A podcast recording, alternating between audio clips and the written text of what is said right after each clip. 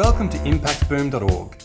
We search the globe to find the people, stories, ideas, and inspiration to help you create maximum positive impact. Each week, Impact Boom brings you thought provoking interviews with world leading practitioners passionate about creating positive social change.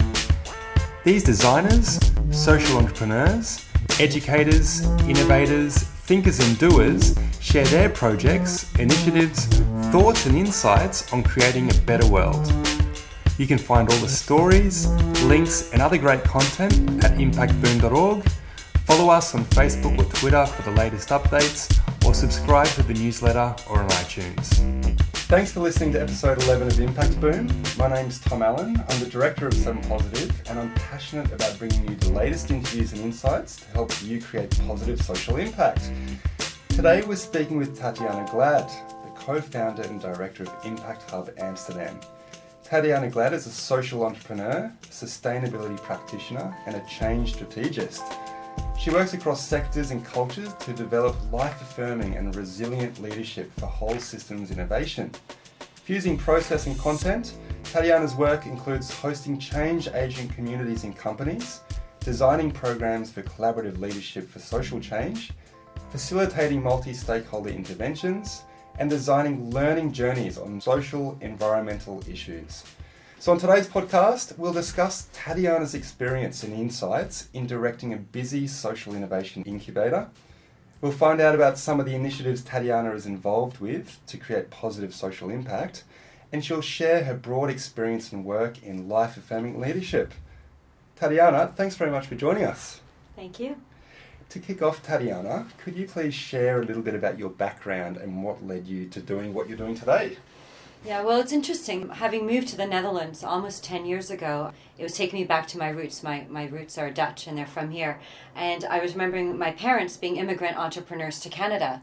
And they, they started a bakery, so it wasn't a particularly, you know, massively ambitious business in that way. I mean, they really saw that people could have healthier breads Yep. with, you know, preservatives and conservatives. And Yep. so I grew up in that kind of an entrepreneurial family environment. Mm. But what they taught me was really working with your community. Yep. They taught me about the power of small business, and they mm-hmm. also taught me about the, the, the power of engaging across cultures, because all my friends were from different cultures. Yep. So I'm half Dutch, half Croatian. Somebody else was half this, half that. Yep. They had a Viennese chef, French, you know, partners, and all of this. And so it was very interesting to kind of really grow up with the value of diversity actually being the norm. Mm. And so that's that's really one of the key things I think that led me. But I didn't realize that until you know pretty well a few years back in, in starting my own enterprise and being involved in this and uh, and realizing that yeah that's not easy to come by. It's really Yeah. a lived experience Yeah. to be in that. But I really value growing up in in such a multicultural environment. Absolutely. You, know, you realize the whole world isn't really completely like that. And Yeah. right now with the issues going on in the world, you're like, wow, this is actually a problem. Yeah. Sometimes the cross cultural conversation or Absolutely. collaboration. So, so that I, I really, really value dearly. I think I, as I went on and I studied, then I joined uh, in my university years. Uh, I joined AIESEC. It's, Yep. a, it's one of the largest global organizations run by youth for Mm. youth. Fantastic. Um, I'm now also on, on the board of it, the international board. But I look back and it's been a place where you could experiment and prototype and put on projects and put on massive events and, and take a lot of leadership early and take a lot of responsibility. So a lot of the things I've learned, just pragmatic things about running a business or or um, speaking to people or facilitating things I actually learned by yeah just learning by doing and making mistakes and learning and doing that with your peers in quite a you know a fun way because Yeah, you didn't really know what the consequences were. So sometimes naivety is actually really good. But you know, for me, it's really about yeah, encouraging young people and the next generation to take as many opportunities as possible to get involved. Mm, so I'm so grateful in my university. There were so many ways to get involved and Mm. clubs and try this and run that. Yep. And so I really look back at that being a you know a, a bit of yeah that influence in terms of what led me to what I'm doing today. I can see Mm. I can why see I do what I do Yeah. today. Well, I mean, I can see a very strong link with that and what you're doing here as well at the Impact Hub in Amsterdam. Yeah, yeah, and I think you know that was really that's also rooted in a time when I went on to work for business. So I mm. thought, well, if I want to make social change happen, one of the things that's going to I'm going to bump up against is the financial question. Yeah. Either not having enough money, having to talk to people about money, trying to understand why Yeah. money is is such an issue in the world and so divisive. Actually, who has and who doesn't, and You know that divide. You know I don't know if it's getting better or worse, but you know it's really such a divisive issue. Yeah. And so I thought I'd get some experience by working in a global bank. So I worked in uh, in Citigroup for Mm-hmm. a few years, and you know it was a bit of kind of a fun experiment. It was a lot of work, but but it was kind of this. Um, I had next to my desk, if any of you hear this and want to Google it, the Ten Commandments of Entrepreneurship. Mm, okay. So I think you know maybe you'll find the link for me Yep. in this. Um, but the Ten Commandments of Entrepreneurship sat by the edge of my desk, and the first one says, "Be willing to be fired." So you're not like deliberately trying to be malicious, but Yep. it was an inquiry. I was investigative. I thought I'll try things. Yep. You know, I'm kind of young. I can take a risk. I knew I wouldn't be there forever. And you know what happens is there's a lot of people inside some of these multinationals that actually are allies Yeah. and want to see change happen and you know are curious about the new or are curious about what's Mm-hmm. emerging so i found that interesting but i also found working in a multinational bank that i was less shy i'm less shy now about conversations about money Wow. Because I, I know a lot of social entrepreneurs yeah. I see nowadays, you know, working in this place and uh, and hosting a lot of entrepreneurs is they have great ideas to change the world, but they shrink at the money conversation. Mm. Yep. And so I find that that's been so important to do that. And when I moved from Citigroup to Bangladesh to understand microfinance, I found, oh my gosh, there's this whole other world Mm. Yep. where money is facilitating people. So I think seeing it as an enabler and getting beyond this sort of taboo Yeah, of money yeah. or that's it, it holds up so much energy with people it's so personal Yep. and it's so it gets in the way of conversations Mm. it divides people so i thought that was really you know that whole financial world and understanding it Yeah, really enriching. and when i started here yeah a lot of people thought i was just kind of yeah an entrepreneur with a vision and didn't understand i was actually well versed on that Excellent. side as well so i think that that's benefited us in making conscious choices Absolutely. also of what we won't engage in Very good. so I think you know, you know, anybody who shifts sectors or has had experience, I actually think it's very important to reflect on how that's transferable Mm, yep, because I think there's a lot of learning definitely. in that. So, yeah. in very many ways, not asking for permission, but asking for forgiveness for yeah, something important yeah, that old adage. Yeah, yeah, just trying things out, and I think you know, being conscious of the the implications, but Mm. Especially I think you know when you're young and you have energy and you start out in in, in a multinational, often people will tell you that. Um, yeah, that you know you need to wait until you Yeah. get to a place of leadership. You need to wait, and now with all the millennials, if you read all those reports, if you talk to them, Yeah. there's a lot more impatience. Yep. So I think you know, for me, turning from that world, I recognize my natural impatience, as you Mm. have already probably started to see, um, needed to be channeled in a different way, and that's when I founded an entrepreneurship. Excellent. So first starting Waterlution with an old friend of mine, also from AIESEC. Um, you know, we were like, we're going to start something one day, and we saw that um, we had both worked a little bit abroad in in terms of seeing the developing Yeah. world, um, and thought, well, wait a second, we're back in Canada. What's wrong here? Yeah. Like, what if we start at home? Yep. And that's where we came across the water issues and thought, um, yeah, this is a problem. So Mhm. people would say you should be in Brazil or the Sudan or places where there are problems. And we Yeah. said, well, we're one of the biggest wasters of water in the world, Yeah. second largest, biggest wasters of water in the world. And uh, if we are ignorant of that, Mm. and water is of any value in the next decade or two, which now we see 13 years later it is, it's a Yeah, big issue Huge. then we need to then ignorance is a problem the Mhm. ignorance of canadians with their fresh water the fact that many of our indigenous communities do not have access to clean water. The fact till you know a few years ago that that raw sewage was being dumped in our Mhm. oceans so when you have a lot of space you don't think about these things sometimes So true. so growing up a next generation of water leaders became a bit of a, a life mission and, and karen continues as executive director and maybe you should talk to her sometime I would love, Um, to, love to. Yeah, I think I think uh, you know there's some interesting stuff going on there now. Internationally, we're hosting a, a water innovation lab in the Netherlands, so it's connecting my two worlds at the end of April. So I'm very excited about that. But that was also pivotal in us trying to start something that nobody understood Mm. and just going at it in a bit like an experiment, saying we're friends, we see, we have a vision, we'd like to make something happen, we have no resources, and we've made it work. Great. So I think that that's um, that was part of the step, and then coming here because I really I was getting a bit you know um, yeah I, I- just felt a little bit antsy and wanting to connect back to my my European roots and Yep. my Dutch roots, and it came as a bit of an experiment. I'll come here for a couple of years and connect, and and How the first year now? it's been ten. Ten. Uh, yeah, be careful, people, when you make your choices. but uh, but yeah, what happened was um, my first year was kind of a honeymoon period. Like, oh, the Netherlands is great. Yep. Everything's wonderful. They're so organized. You know, they've been on the edge of social innovation Yep. for decades. Yep. The world looks to the Netherlands, Mm. and all the institutes publish amazing reports about what's great here Yep. and how they're leading in research. And then I kind of had a dip because I started to look around the city again with this thing of the problems are not just out there. What are the problems here? Mm. If we kind of import development work to our own context. Um, and I found there's a lot of garbage around. Mm. There's a huge consumer attitude around buying a lot of crap. Yep. Um, there is, you know, people have barbecues in the park, which is lovely, but like scour the earth. Mm. Like there are all these patches at the end of the summer, you know, Yep. on, on the earth. Um, so just, you know, again, the ignorance of our own issues while Mm. people are trying very much to help other countries. Sometimes we don't do this work at home. Yeah. And um, really a displacement of responsibility to the government. Mm. So because we have such a great security system here, Yep. or like social security Yep. system, um, there's a sense, oh well, the government takes care of that. Sure. So nobody believed there were street kids in Amsterdam. Oh no, the government takes care of that. Mm. But yet a friend of mine who started a social enterprise around that is like, well, actually they don't. So you think that creates some sort of like complacency around that? Yeah, I think yeah, that's definitely you know the word that comes to mind is that you know, and this is where I own it too because I went through a process of saying what would I do if I accepted myself here as a Mm. citizen who lives here Yeah. and is actually you know at least half Dutch. You know, it was as we have become complacent. Mm. and there's very well educated people there's a lot of resources and so i kind of felt this this has to shift a little Yeah. bit so my my personal inquiry was trying to find out if there were any social innovators like who thinks differently Yep. who thinks like me that this isn't going to last Mm. who thinks some things are going to crack Yep. and we have to take responsibility as citizens.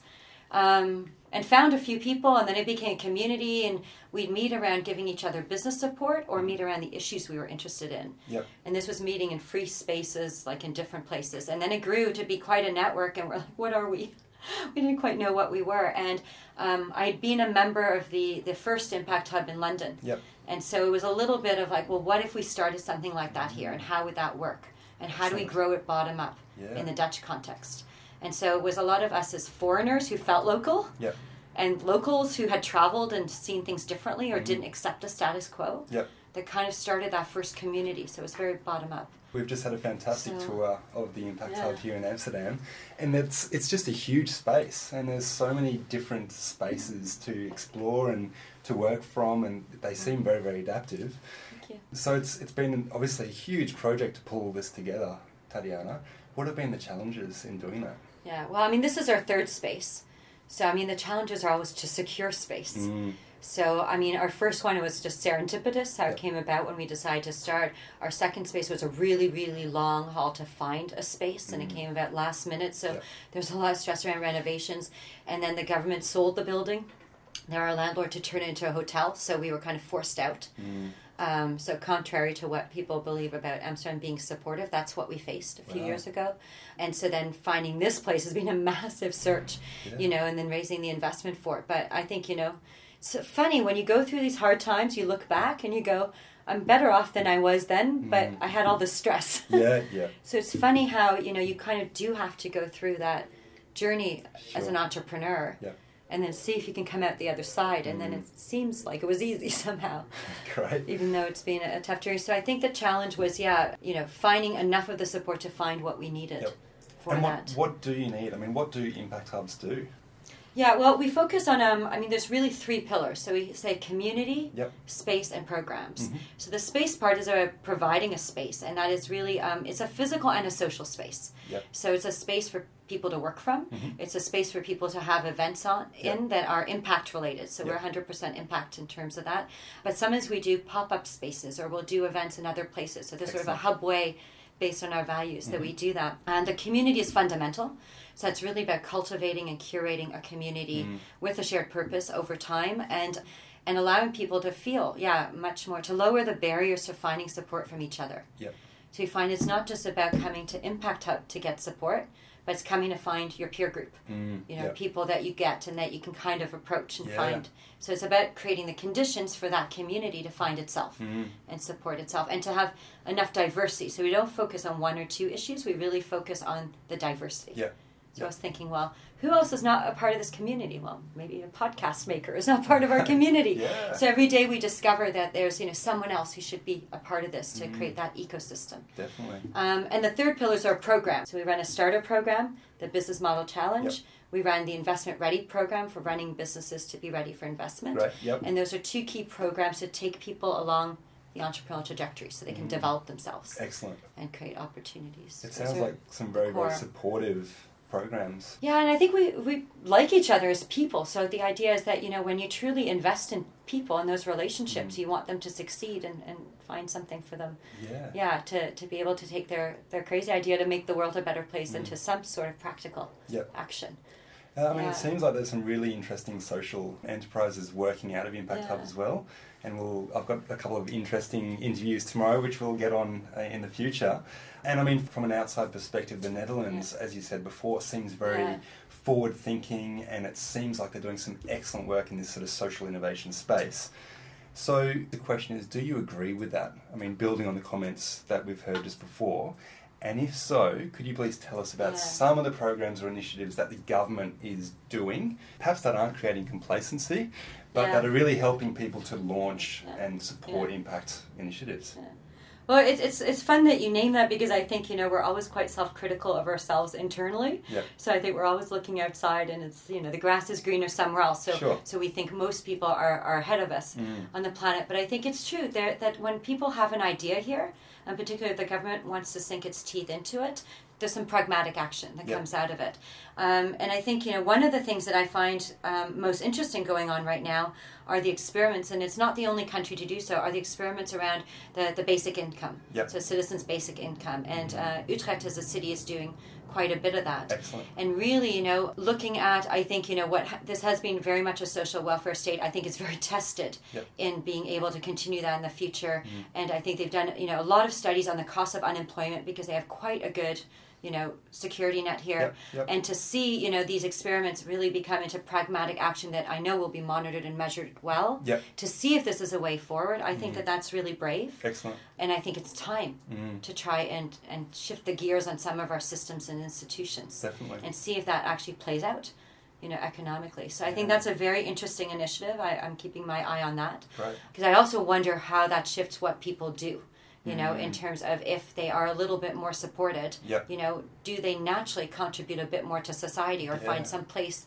that their talents are better used Yep. in terms of that so i'm very curious about how that shifts the kind of talents we need for what Sure. you know the challenges we face today and if we discover you know that there's a little bit more a re- release of energy from the citizen base Mm.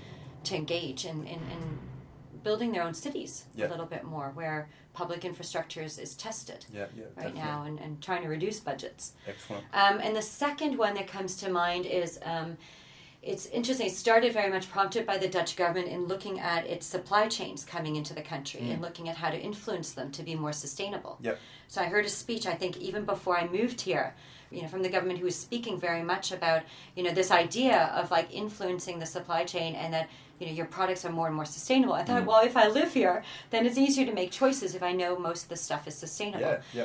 We're nowhere near the goal that they set, but um, they spun off something called the Dutch Sustainable Trade Initiative, IDH in Dutch. Yep. And uh, what they do is um, they very much convene some of the large players to really look at the top supplies that are coming to the country, like cacao Yep. or cotton, Yep. and look at how do we. And this is really systemic change effort, which takes a long time when you involve the Mm. large multinationals and other governments across Yeah. borders. Yeah. So I think that's where you know it's, it's somewhat tested, but it's a long term effort to convene these people and try and shift it. So Yeah. any small win, I think, helps. Hmm. But to me, that's it's very interesting that you know somehow the government has looked systemically Mm. at that Yeah, really and uh, and identified at least you know what some of the issues are there. Excellent. Yeah. And so, in terms of social entrepreneurship, how have you seen that sector shift? And oh, good question. Yeah. what do you think are the typical challenges that these social entrepreneurs are coming up against in trying to launch their initiatives? How I've seen it shift, like I said, I didn't think up until a few years ago there was much support. People Yeah. didn't really understand this this sector. Um, it was kind of seen as a little bit do-gooders on the side. Um, like when we had to move out of our place, I was trying to justify, you know, why we should be there, and we're not just a few people with laptops at desks that looks you know joyful. Yeah. But that I added up the the worth of our economy and it came up to 38 million euros. Wow. So that is the amount of revenue this community generates. Mm. And that was last Wow. year. So to demonstrate, you know, to the government and such that, you know, we're actually a viable part of the economy. Sure. And we've created 400 and something jobs. Yeah. And, and to demonstrate that has been important on our part. So, Definitely. so to actually measure social entrepreneurship, to take ourselves seriously, I think Mm. has been a shift. Yep. Face of the challenges. I think on the other side, we've seen um, people embrace this as a career. So when I first Mm. moved here, working a lot with young people, the career trajectory was very much in the schools being bred to get a job in a multinational company. Yeah. Yeah. Because the Netherlands has done a great job post war building itself up with these big companies Sure. and providing lifetime employment. That's Yep. what Shell did, that's what ING did, that's what, you know, Unilever did. And I think, you know, the game's changing for them as well. Mm. So that's shifting and expectations are shifting on both sides. Yeah. Um, but starting to see just in the last few years a lot of young people come out of school and say, actually, I want to be an entrepreneur. Mm. And I want to, particularly if they want to be an impact entrepreneur, we really embrace them because and seeing that as a potential career choice, Sure. um, as opposed to just you know maybe a hobby Yeah. to try out. Um, so that's shifting. I think the whole impact investing field has Mm. really grown in the last years because you need to have an economy behind this. Yep. Um, so we're seeing, you know, many more, you know, family firms stand up, formal institutions creating those arms, and them hosting their own Sure. conversations. Yeah. So we host a series of labs with impact investors and entrepreneurs to to figure out how to advance that field, and Excellent. and I'm seeing a lot of more traction and a mo- lot more collaboration start to happen Mm, in that field. You know, um, Certainly a, a, an opinion I've heard from other places around the world as well. So it's nice to hear that there's some, a bit of movement in that space. Yeah, yeah. So there doesn't seem to be a lot of resistance anymore here around the idea of marrying your values with your money. Mm. You know, not everybody's on that, but starting to see some of the major banks play a role there. So Yep. It, they're not so like yeah, they're they're they're very active Mm. in this field. You know, sometimes just parts of the banks. Yeah. Yeah.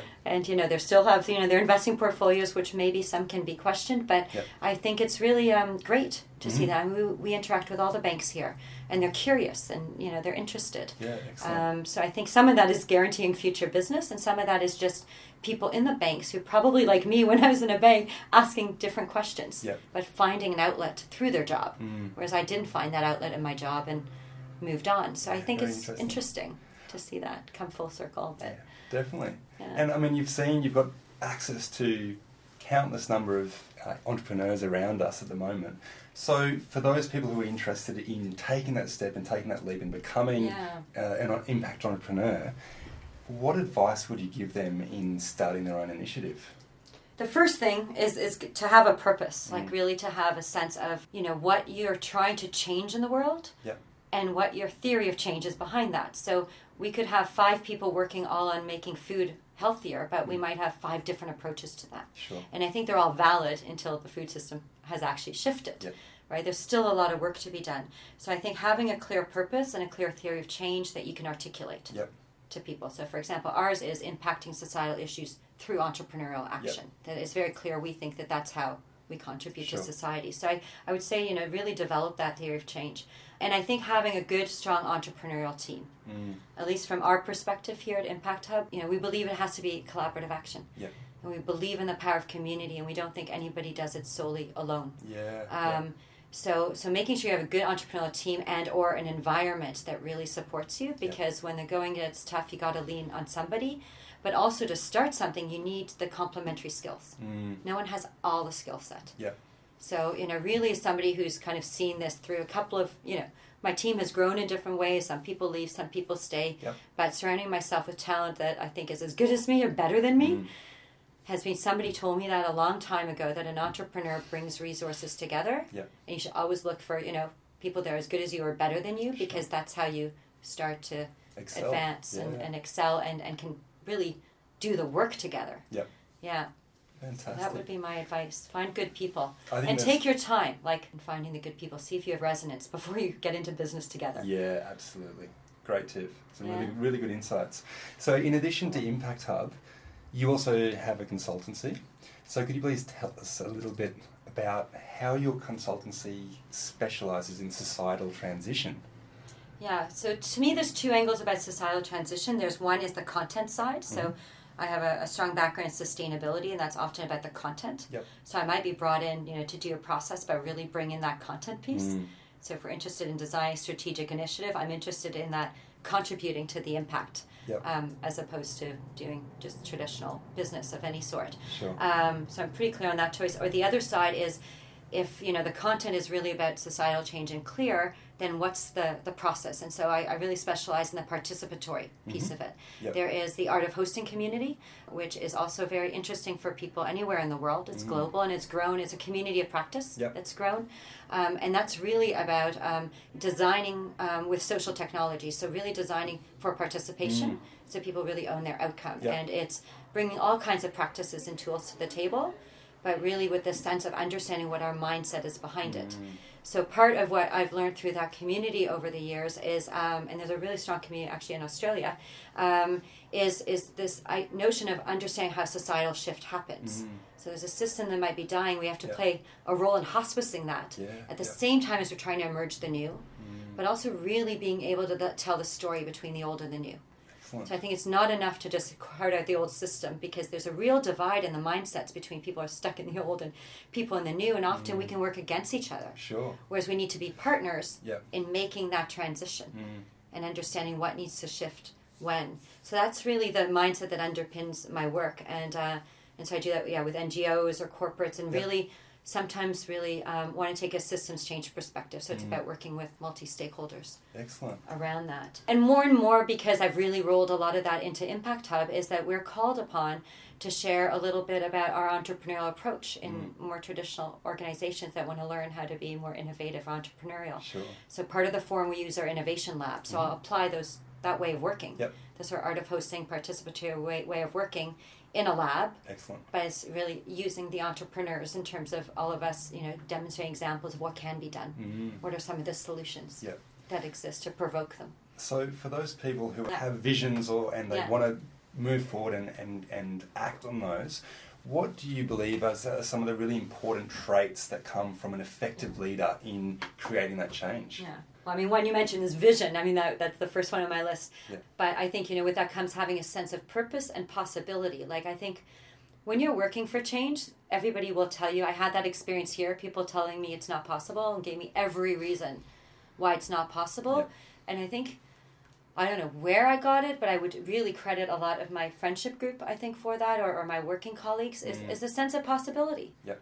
Like, I mean, you, your life is short. Why not try and do the impossible or have a vision or something to strive for that you get out of bed for in the mm. morning and to implant that? So that might be possible in your own work Yep. to have that bigger vision. So it's like Otto Scharmer says from Theory U being pulled from the future. So Yep. not always reacting to your past, but really being pulled from the future. So I think that vision and having a sense of purpose is really important. I think communication, being able to translate that, because if not, you're alone with your vision and it's in your head Yeah. and you feel like nobody understands you. So, Mm. so how to communicate that and translate it into a way that invites people. That's something I was speaking about yesterday with Jeroen Beekmans from, from Pop Up Cities, and Oh. almost the same thing in terms of this, this value of communication. Yeah, and part of that is, you know, like I, I think just like you, you're passionate about certain things. How do you communicate with passion so that you, you can test? Some people will be engaged and some people won't, and Yep. accept it, but at least find your allies Mm, yeah. in that way and move on. Um, and the third for me is really, I'm, I'm pretty pragmatic, so it's how to translate all that into action. Try something, prototype, like don't sit on your idea forever. Yeah. Make a mistake, Yeah. you know, learn from that. Um, so I think in terms of action, you know, I would also say it's very much about walking the talk. Mm. So as you take Yeah. something out, you know, just just putting it into practice and seeing if it resonates, seeing if it works, seeing if it's an idea you should actually get rid of, Yep. and don't wait, you know, with the list for the rest of your life and not try anything. Absolutely. And if you don't know how to take action, ask ask Mm. people, ask your community Yep. what you can try. Great. And in terms of that that community, collaborative, healthy, innovative work Mm. environment, tell us more about the ingredients necessary for that. So again, I'll say the word purpose, shared purpose. To Yep. me, everything starts with that. Excellent. A shared purpose, having a sense of what you're working on together, at least a meta goal. Mhm. Um, participation. Yep. So finding ways for people to participate. So one example with my team is we do participatory budgeting as part of Mhm. our strategic process, so that we have full transparency and people understand, you know, the business we're in and what we're trying to do. Yep. Um, so so that and it's fun, you know, to be involved Mm. in creating your own thing. So Yeah. they're not staff; they're like co-entrepreneurs. Yep. in this business and, and there are opportunities for that Mm. and have results like it's really nice to look back at some point when you've achieved something you know or you have results and maybe they've surprised you in some way but to really be able to look back and understand you know what have you learned from that Mm. why has it worked or not worked as you anticipated and Yeah. how's that springboard Yeah, sure. so I think with any community, it, it keeps going if it has something that you know it's it's proud of or can continue Yep. or has concrete work to do. Excellent. You know, if not, it's just a community of interest, and those sometimes dissipate over Yep. time. So, in the running of all of that, Yeah. in terms of tools and processes, the sort of tools that you couldn't live Yeah. without, Yeah. do you have any special ones that, that you'd like to share? Yeah, I mean, I'd say generally, you know, the art of hosting body of practice is, is both an ethos and its practical tools. Mhm. And and very specifically out of that is um, the learning from circle practice is check-ins and checks checkouts. What does that mean? So it's like if we're having a meeting, we'll Yep. check in. Mhm. Like, how are you doing? How am I doing? How are we arriving? Right. So every team meeting, it's now natural to check in together Yep. And understand just where you're at. It's Mm. very simple. Go around a circle and do that. Yep. It really plays that role in coming over the threshold and, and being in something together and then Mm. checking out, like a reflection on the meeting. Yep. So it can be super simple, one word, or Yep. it could be like somebody maybe has had a long journey to arrive at that meeting or something traumatic or, you know, something is on their mind and just knowing where people are at Mm. allows you to make that meeting more effective. Excellent. And if you jump in and you're talking about content and you're not Yep. really hearing each other. So these check-ins and check-outs, you can Mhm. probably talk to anybody on my team, you know, about that. yeah, Um, excellent. as we all know. We've also been using holacracy, and again, I'm not you know mentioning this to to sell it and say it's the answer to everything, but there are a couple of practices in there that I find are absolutely useful, and this has Mhm. been the tactical and the governance meetings. So being able to separate meetings, so you have tactical, which is just very operational. Yep, yep, Sometimes you just need to go through a little hit list yep, of what needs to be done, Mm. and if there's a bigger conversation, parking that elsewhere yep, okay. right? And having the more strategic conversation so that you Mm. can really get through just next actions and trusting people to take their next actions. And the governance meeting is really important because in traditional organizations, it's someone at the top or HR makes these decisions. Mm. And with us, everybody, you know, has buy-in to the decision. So there is a process, but that way that everybody gets a, a role in governance and how we run Excellent. and a health check of how we run. And so I Yeah. have to mention this too because it's the first thing that came to mind when you asked the question. Actually, is my sun lamp. I live in a country where it's very dark in the morning. It's very dark early at night. So there are times when you know it's like dark till eight thirty or nine in the morning, and it's dark at four thirty in the afternoon. And so someone gifted me a sun lamp, and I should have discovered this years ago. So it's not a sun tanning lamp, but it's a Philips wake up lamp. And what it does is by the time it, the alarm goes off at seven, you've already kind of woken up to sunlight. Mm, And I've been through a tough move and a really tough winter in terms of like working long hours and Yep. sleeping very little. Yep. And if you live in a place where it's really hard to get up in the morning, like it is amazing. I wake up with energy in the morning to this Wow. thing. So really, it's um, How it's a tool. I could not. I don't know how I lived without it. For years, I hated winter, and this winter, I'm like, well, actually. I can get up in the morning, be super productive, and Wow. total shift in energy in the morning. So if anybody is a busy entrepreneur and you have trouble getting, or maybe you don't like your job and you just need to get up in the morning, I really recommend Philips Wake Up Lamp. And it's not a plug from them, but this is definitely an you don't hold you don't hold shares in, in Philips, do you? No, I don't. I don't. Tatiana, to finish off, could you please recommend perhaps a few really interesting books, great books that you recommend to the listeners around impact? From Impact Business, I have to say I'm a big fan of uh, Guy Kawasaki's Yep. book, Art of the Start. Mm, I think it is like, you know, the simplest, easiest book if you want to start something to just start with that book, sure. you know, and it should drive you into at least some, some enough pragmatic action to Mm. figure out if that's what you want to Yep. do. So definitely Art of the Start by Guy Kawasaki. It's the second time it's been recommended. Really? Actually, it has. Yes, Louise Grossman from Five Oceans also Oh. recommended that. yeah. So that's yeah. that's great. Great. And then um, in terms of content, Blessed Unrest by Paul Hawken. Actually, anything by Paul Hawken I would recommend in the sustainability field. That one I like because what he has done is an inventory of pretty well all the organizations in the world, the whole movement, and Mhm. how it's all interconnected. And he calls it the immune system on the earth. Wow. So you start to feel that there's a bigger picture here Mm, of no matter how small your effort is Yep. in what you do as either just a citizen or starting a social enterprise or maybe doing social responsibility in a big company, Mm. if you see yourself as part of that immune system of the earth waking up Yep. and trying to take care of it and its people, Mm, I think that book is a beautiful story of that and gives you a lot of insight and a, and a very quick read on kind of state of the world. Mm, it's it's you know it's somewhat dated. I don't remember when it was written, but I think incredibly relevant because Yeah. not enough people. I think have read it uh, in my eyes. And uh, what has personally influenced me also is Leadership in the New Science by Margaret Wheatley. Yep. And what it is is a leadership book, but it's really coming from the idea of embracing the more organic. So, Leadership in the New Science by Margaret Wheatley is uh, to me a very powerful book because it's about the leadership practice that's needed, but rooted a little bit more in, yeah, in, in science. Yep. And not hard science, but really the sort of self-organizing systems. Mm. So I like that book. It's a bit poetic, but I think that all her work really brings about a different perspective on how we are as human beings Yep. on the planet. But she's been a, a mentor for a long time, and I really think her stuff, um, yeah, gives you a different way of looking at how we organize as human beings.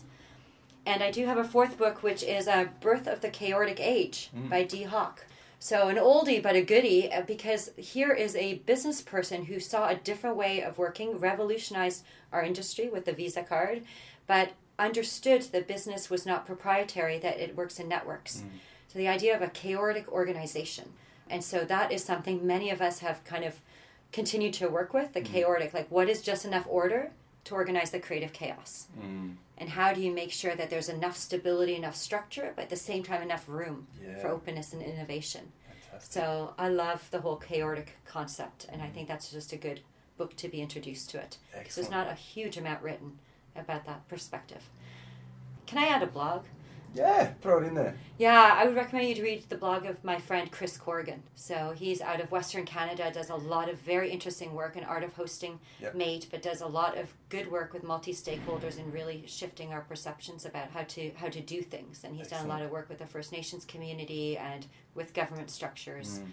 And um, I think you know he writes a good blog where whatever he reads and learns, he kind of analyzes in, in very, I guess, digestible ways. Excellent. I'll throw a link in down at, at Yeah. the bottom of the article. Tatiana, I feel like we've only just touched the surface and we could talk for the next day uh, about interesting initiatives and, and all the insights that are just flowing out of you. So thanks so much for your time and I'll hope to touch base in the future. Thank you. It's fantastic to have you here in Amsterdam. I'm so glad you dropped by. Thank you. Good luck on your travels.